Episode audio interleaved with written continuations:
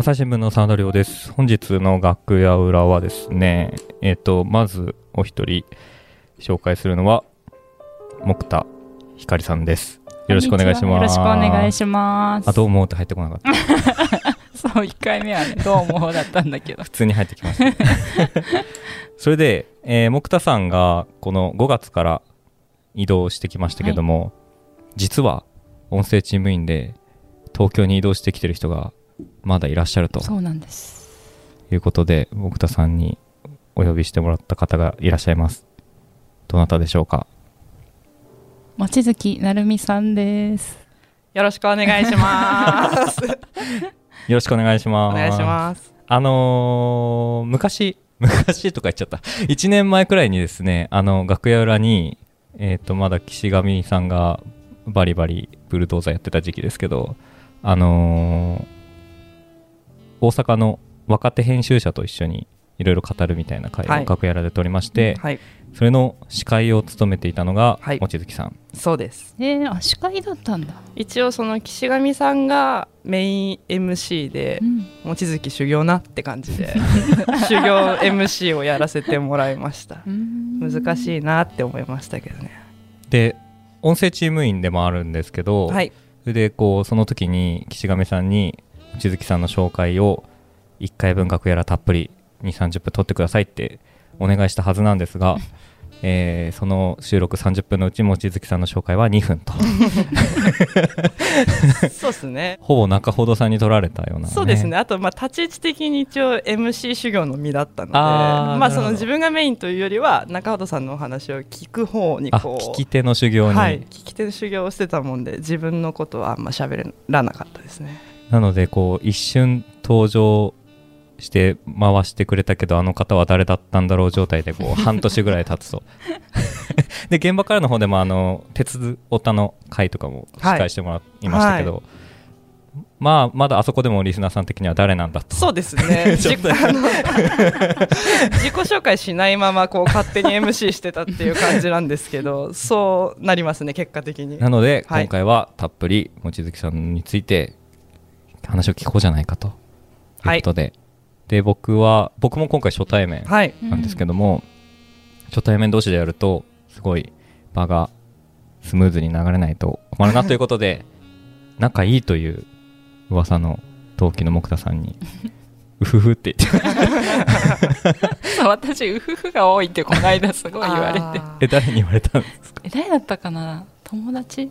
あだったかな？聞いてくれた人とかに 今もいましたけどあの木田さんを交えながら望月さんを深掘りしていこうと思うんですがはい。まずちょっとご自身で自己紹介をはいお。願いできますか、はい。えっと入社は2014年で初任地岡山で1年間を過ごして、その後山形に3年間、えー赴任して仕事をしましてでその後2018年に大阪の、えー今でいう根編編集センターに移動して紙面編集やら速報石配信やらを学びそして2022年今年の春に東京本社の、えーコンテンツ編成本部に移動したということですね、だからえーっと何年目だ？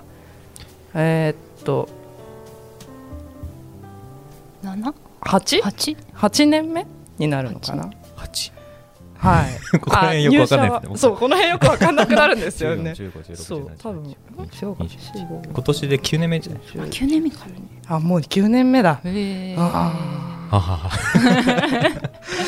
そういう社歴になりますもともとこの新聞社とかこのマスコミっていうのはあ興味あったんですかすごいなんか確かにそれ私あんまり意外と聞いたことないかもしれない。就活のこような就職面接のような そうですね。マスコミというかあの本当にあの祖母の代から朝日新祖母の代か。ら聞を読んでいるような割とがっつり今一瞬祖母の代からマスコミ業界に興味があいや違るうごめんなさい。ちょっと振り間違えましたけどそうなんです。ずっとこうあずっと朝日読者だあのへ家が有料読者といういわゆる有料な読者でしてでずっとあの小学生新聞も読んだりとかしてうんてへ割とずっと身近にあったのでその読むのが楽しいなと思ってこれ書く方に行ったらもっと楽しいのかなみたいなそんなノリでうん。目指しました。えじゃあ割とちっちゃい頃から？そうですね。あの小学生新聞のなんか今あのほん朝日新聞でいう声欄みたいななんていうかその作文を投稿するコーナーみたいのがあって小学生の、はい。それとかガンガンやってましたね。えー採用されたこととか？あるある。えー、何について書いたのそれ？にあの紙夕立についてなんか。夕立。について。ちょっとそれ読すみたいですごいロマンチックだな。なんかなんまあ多分私も薄ぼんやりなんですけど、まあ、当然親の介入があったと思うんですけど。親の介入。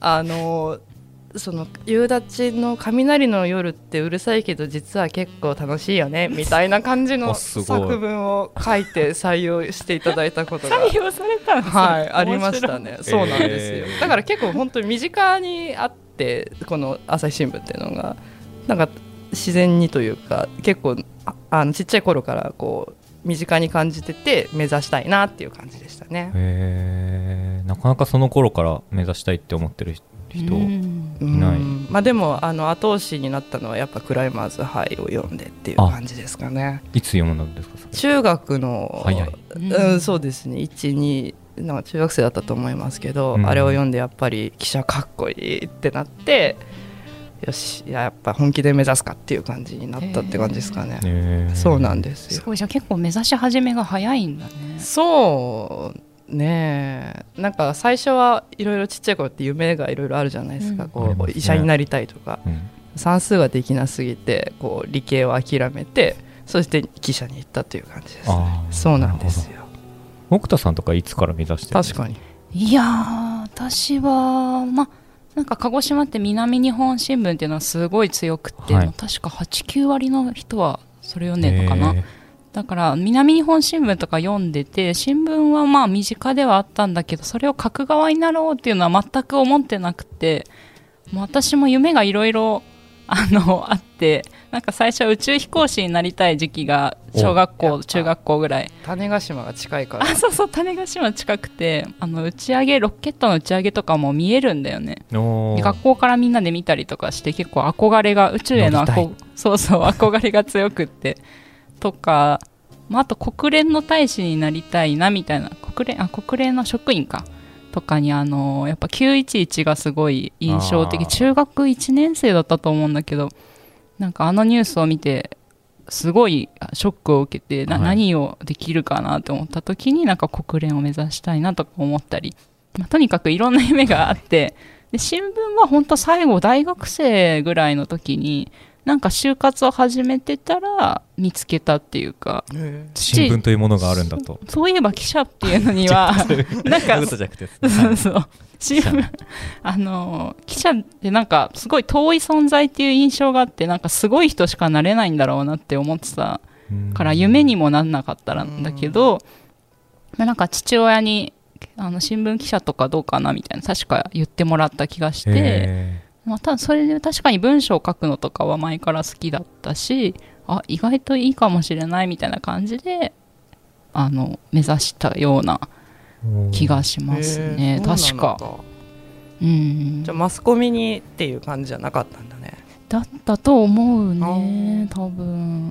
まあでも当時あと追い出し部屋？経済部が追い出し部屋って言ったあのパナソニックとかの製造業の中で、はいはい。まあちょっと落ち目になってる時にそのリリストラするために追い出し部屋っていうのを作ってたっていうのをあのルポであのそこに行った人たちの思いとかすごい書いててそれを読んだ時に本当にああなんかこういうなんだろうなかなか聞けない人の声をすくい上げたり小さい声とかをすくい上げる仕事すごい素敵だなっていうのも同じ確かその頃大学の頃にあの思っていいなって思ってなるほど。目指したっていう感じですね。同期でも意外とこういう話初耳なんですか？お互いに。なれちゃんのは結構初耳だったかもしれない。そうね。そうですね。まあ祖母の代からっていうのはちょっと初めて聞いたな。そうでもやっぱり社社内でもね同僚でもなかなか話すタイミングって実はなくないですか？確かに。なんか飲み会でで記記者になった理由はとか言われるとちょっとなんか面倒くさいそうそうそうそう。と思うかもしれない。そうなんですよ。な確かなかね。田君は確かに。ちなみに、まあ、これまでも喋ったかもしれないけど私知らなくって知りたいかもしれない。これまでもまあ何回か喋りましたけど、まあ、大学の時に一番お世話になってた教授が元毎日の記者で、うん。でその人の影響が大きいっていうのとまあやっぱり人の話聞いて書くっていうのがすごい面白いなっていううん。ことがいろいろあり詳しくは楽屋を聞いていただいて。その回があるん。ですねはい。っていう感じでなりましたけどね。うん。えもともとも望月さんはどちらの生まれなんですあか私は出身は山梨です。お。甲府なんですけど、はい。だから近くなりましたね帰るのは。実家に、大阪に比べると全然。なるほど。そうなんですよ。そうだから美味しいぶどうとかね結構うん。くれたりするそう。んで、美味しいぶどうくれる。なんだっけ名前。シャインマスカット。うん、シャインマスカットとかピオーネとかまあ、やっぱりはい。本当フルーツがめちゃめちゃ、あのー美味しいとこなんでやっぱ近所のお裾分けとかがお裾分けのお裾分けが来るわけですよ その家族から。でも一人暮らしなんでそんな食べきれないからあの木田さんにこうお裾分けしたりとかうん。そんなこともしてましたね。なるほど2人はどうどういうなんで同期の中で仲良くなったんですか？結構何人くらいいるんでしたっけ？奥田さんの代で。40ぐらいいたのかな？あの記者職でね。結構いますよね。そうっすね。でもやっぱり最初初任地が私が岡山で木田さんが広島ではい。であと同じ「も」でなんかいろいろ研修とかが。あーあいうえお順で確かに。あったかも。確かなんか「も」もがち「も」で岡山でみたいな。うん。なんかそんなノリでなんかまあ確かに入社式とか多分あれあいうえお順ですもね。そうんなんですよ。でなんか確かあの研修でさあのマンスリーマンションとかで隣とかだったんじゃないかな。うんでもなんか確かにマンスリーマンションでもなんかなん仲良くなったかね気がするあなったよな記憶曖昧すぎます。あマジで曖昧なんですけど。そう多分そう。まあだから結構入社当時からもううん。4月ぐらいから割となんか気が合うなっていうか喋りやすいなっていう友達おおーだった感じかな。そうですね。でなんか私の中でこう覚えてるのはその1年目あの広島で大きな土砂災害があって、はい。うん。であの木田さんはその広島総局員だったからその当然最初から取材をしていたんだけど私岡山で隣なので応援取材に行ったんですよね、うん。だからその時に、まあ、現場の様子だったりとかあの例えばそのやっぱり長靴が必須だよとかそういうのとか教えてもらったりとかそう、うん、でもすごく覚えてて私は、へー。うん、なんか最初やっぱり災害取材なんて当然したことないですし、うん。めちゃめちゃ緊張してるしなんかそれでいろいろ同期だからっていうことでいろいろ聞いて教えてもらったのを覚えてます、へー。そう8月20日だったから結構入ってもう4ヶ月目かな、今思えばすごい早,、うん。早い早いですよね。そのタイミングであの規模の災害の取材って結構大変というなんかそれこそ野球をやっとややっと終わって野球高校野球の取材がやっと終わってうん一段落ぐらいでそうあの大きな災害があってっていう。そうそのタイミングでいろいろあの教えてもらったことも覚えてますね。やっぱ隣県の記者って結構仲良くなるんですかね？隣の県。どうなんだろう。真田君はどうです？僕和歌山だったので隣県が遠いんだよねちょっと遠いんですよね。なるほど。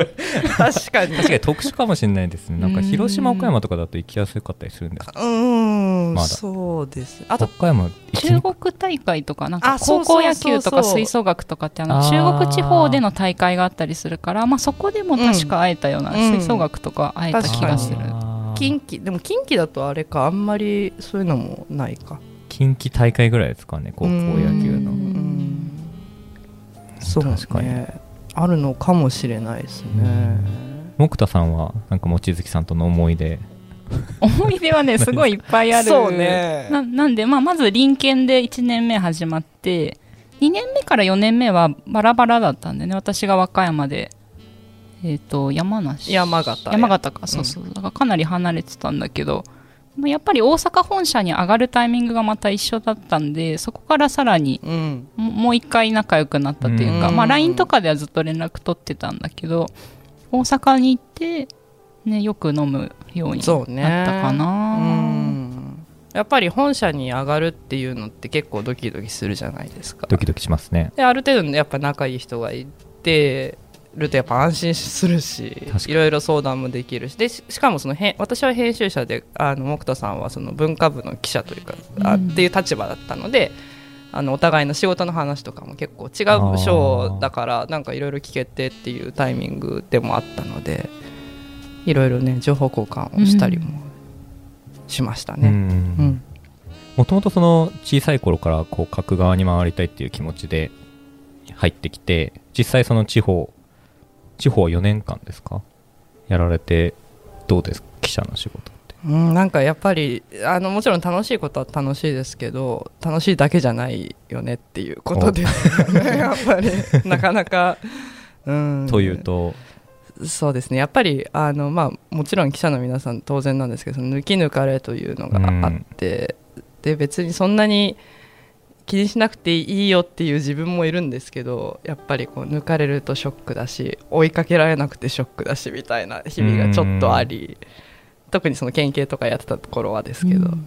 そういうのでちょっとなんか書くのがちょっと怖いなみたいな時期もあったりしましたね。うん。それは乗り越えられた？そうですね。やっぱあのえそうですね。その編集の仕事をまたこ今度メインでやるようになって、はい。そうなるとまた今度は書くのも楽しいなみたいになってやっぱ視点が変わると変変わることもありますよね、モチベーションが。っていう感じですかね今。今は、えー、と編集者もやりながら書くことも。あいやでも今そそうですね。去年はあのーいいね探訪記というえっ、とあれは大阪だけなのかな？あれ大阪だけか。あのー映えるあの場所を紹介するっていうコーナーを書かせてもらったりとかあとはあの嵐アイドルグループの嵐ですけど、嵐のは私は推してたのでその休止の時の寂しさをウィズニュースに書いたりとかはしましたね。それ読んだ気がします、やっぱかなり悲しかった。そうです。まあでも結構心の準備をすごくさせてくれたので彼らは。だからまあなんというか落ち着いて迎えられましたかね その日はね。その日。そその日はあのに大晦日12月31日は落ち着いてでもやっぱ泣いちゃいましたね。うーん。うん。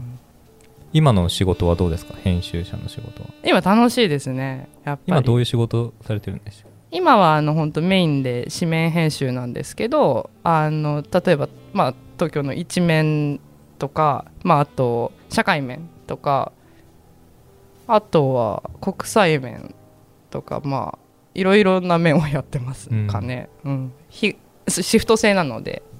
うさっきその木田さんとかとお互いの仕事の話をするとか言ってましたけどそういう編集者の話とかもした記憶とかあります？かそうだ編集の仕事の。ねなんかでも本当いつも楽しいよっていうのはすごい言っててあのなんか編集の仕事について。で私はもう記者しかやったことがなかったので初めてこの5月かにコンテンツ編成本部に来てちょっと編集者っぽい、はい。あの番組の方だけどあの人が作ったものにタイトルをつけたりどういうこう見出し見出しっていうかリード文をつけて配信するかみたいなことをやり始めたんだけどずっと編集楽しいよっていうのを紙面の編集まあでもあのずっと木田さんとは特にあのなんだろうデジタルに出す時にどうやって出したらいいかとか、うん。そのそういう話は割とそのやっぱり CV を狙うのか PV を取るのかとか、はいはい。書き方はここの方がいいんじゃないかとかタイミングはとかそんな話とかは割と知ってたかもしれないね。これ飲みながら PVCV の話ちゃんとするいやあのそれは飲む前か。飲む前。か前っていうかまあ一杯ぐらいの時。2杯ぐらいになってくるともう仕事の話はあまりしなくなるよね。そうね。まあそうなっちゃいますね。そうなっちゃいますね。えでも実際あの木田さんも今5月に移ってきて、まあ、ばいおっしゃった通り番組のうん。こうタイトルとか。いやもうそれがもう難しいのよ。本当にもう。どういうとこが難しく感じますか？いやー。なんか神田さんに何か言われたりしました神田さんにね。うん見出し頑張ろうねっていう。ちょっと案にちょっと見出しダメじゃねっていうことなんだけど。いやでもやっぱりこれまであのこの5月につけたのは、まあ、経済の話。はい。ロシアの通貨ルーブルルがどうなるかみたいな話とかあと国債の話とかまあ正直ちょっと経済面とかってこれまであんまりなかなか読み飛ばしてたので、ままあ、それもあるんだろうね。なんか知識もなくて見出しがなかなかこうつけられない。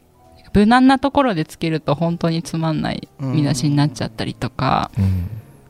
本当に難しいなって思いながらやってるんだけど、でも2人ともあのもうね真田君とかもずっとポッドキャストの見出しつけたりでなるちゃんは紙面の見出しずっとつけてるけど、なんかコツっていうかなんかあるかな？こうしたらいいよ。望みたい月さんの方が先輩いやでも私 ポッドキャストの見出しについて私も何回かつけさせてもらったんですけど、うん。うんそれはもう本当岸上先輩にこっちの方がいいよねってめちゃめちゃ直されて側。岸が岸がミズムを継承難する。しいんですよねポッドキャストのまたデジジタルの見出しとちょっと違ちょっと違いますよね。うん。と私は思います。朝デジにつける見出しともまた違うしポッドキャストの見出しは。確かに。うん。何の話か多分まず分からなきゃいけないですよね多分当然ですけど、うん。そうですうねん。そうですね。うん。難しい でもポッドキャストの見出しで私が先輩に言われたのは、はい。もう本当面白いワンフレーズをとにかくその番組の中で見つけて、そっかそこをとにかく活かせみたいなことは言われたけれど、それ岸上さん流。す流という。まあでもそうまあでもそうですね。っていう私は言われ確かにたかもしれない。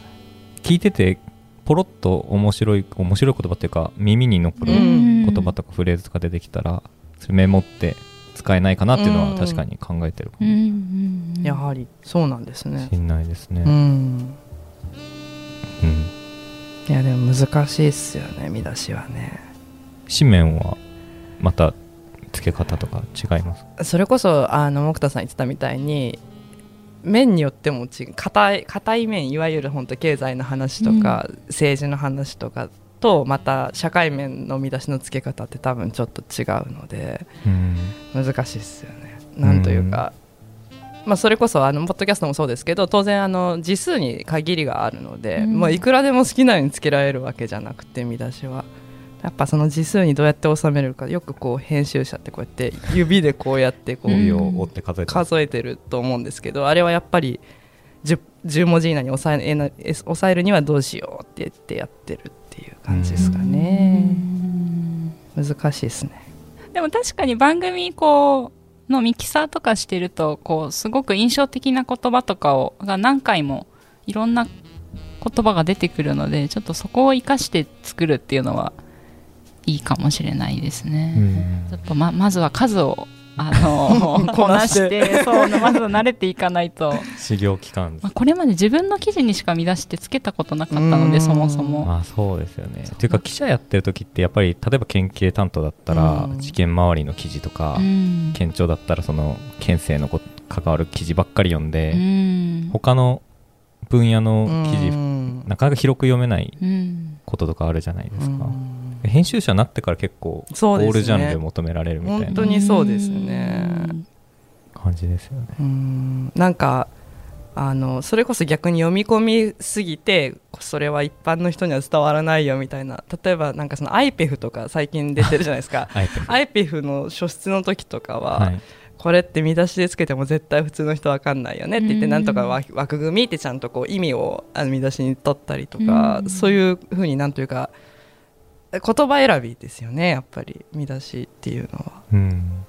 っていうのはなんかはあの感じてますけうど、ん。確かに。うん。今永さんも言ってましたこの前出てた時。IPEF が。あらら。わからない。そう IPEF 謎なんでちょっと本当難しいっすよねあれね、うん。うん、でもなんかあとは優先順位をつけるといいかも。なんかいくつかその例えばあの気になるフレーズとか、例えば、まあ、原稿もそうなんですけどここ気になるいいところだなみたいなのを印つけてでどっちの方がより伝わるかなっていうのをこう選んでいって取捨選択していくみたいなやり方も多分あるのかなっていう見出しで言ったら。まあじ私の方法ですけどっていうのもあるかもしれないね。深くうなずいてます。無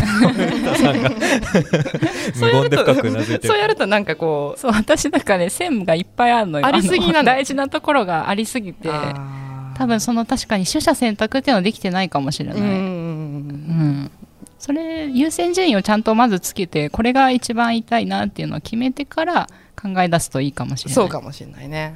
ありがとうございます。質問コーナーが。であの望月さんもちろんそはい。の音声チーム員でもえありまして、えはい。岸上さんのうん。思いをはい受け継ぐものでもあると思う。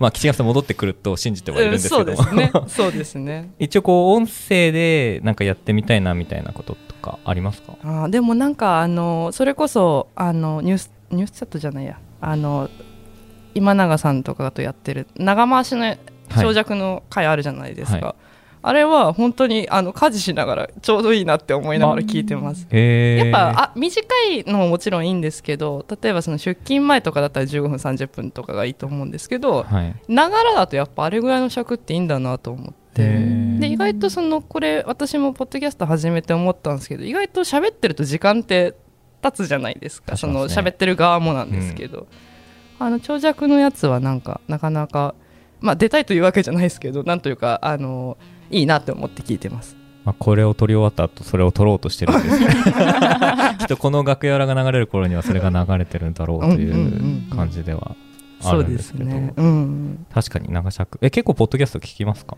あのもともと私すごいラジオのリスタリスナーだったんですよね「あそうなんですか。オールナイトニッポン」をずっと学生の頃聞いてて。夜更かし知ってるしてタイプ。たしてましたね。あの福山雅治さんで私はハマっちゃってずっと結構長くやってたんですけど、それこそまたはがきを投稿はがきというかまあメールかメールをこう投稿したりとかせっせとしたりしてあのはがき職人みたいなことやってたんですけど。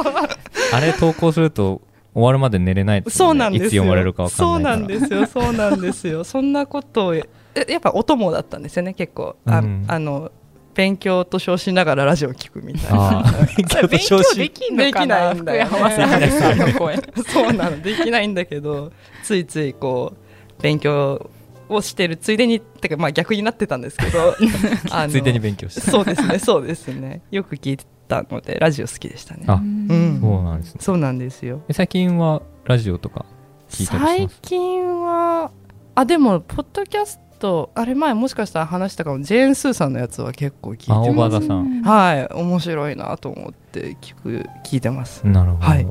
朝ポキは聞いてます。たまに聞いてます。すいません、たまにです。すいませんけど、たまに聞いてます。でもやっぱ神田さんの回をやっぱ勉強になりますよね。いろいろ、うん本当に。どういうところが？あの国際にすごく詳しいじゃないですか。ね。うん、ちょっと私は全く本当に勉強ってか追いつけないってか全然知らないことばっかりなので。神田さん喋ってるの勉強になるなと思って聞いてます。岸上さんの回とか聞かない？岸上さんの回えそうですね。あの あの結構へんへんそれこそ編集の訓練を岸上さんの声でずっとやってたので、あのちょっと仕事モードになっちゃうええそうなんですなるほど。よそうなんですそよれで再生されちゃうと、うん。ええちょっとすまあだからその当時よく聞いてましたね。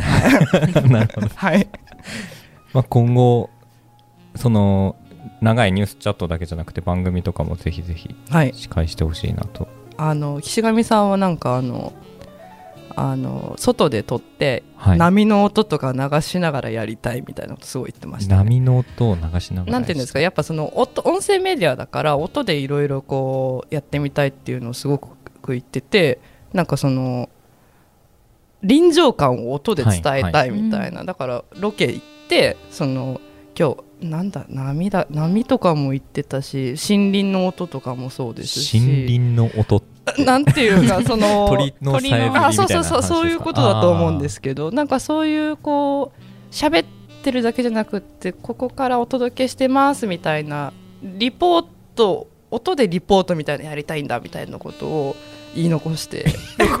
言い残してというかまあそれはまだ移動が決まる前でしたけどあ、あはいそういう考え方があるんだな面白いなっていうのは覚えてますね確かにそれいいかもって思いながら聞いてましたそれをじゃあ望月さんがち バッチリやってくれるといううん、そうですね。じゃあいくつか候補考えておきます。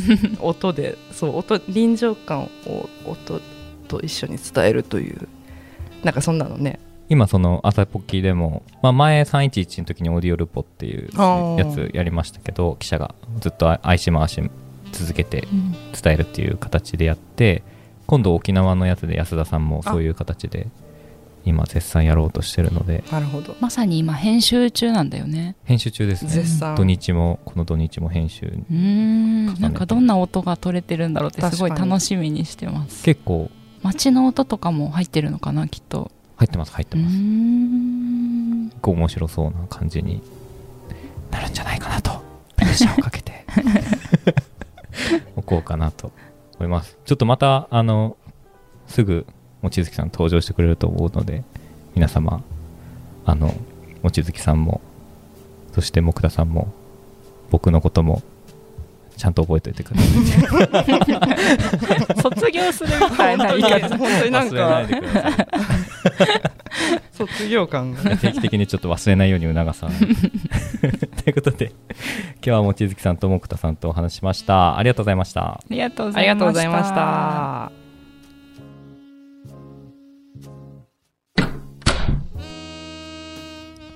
朝日新聞ポッドキャスト楽屋裏ではリスナーの皆様からトークテーマも募集しています。ハッシュタグ朝日新聞ポッドキャストでつぶやいてください。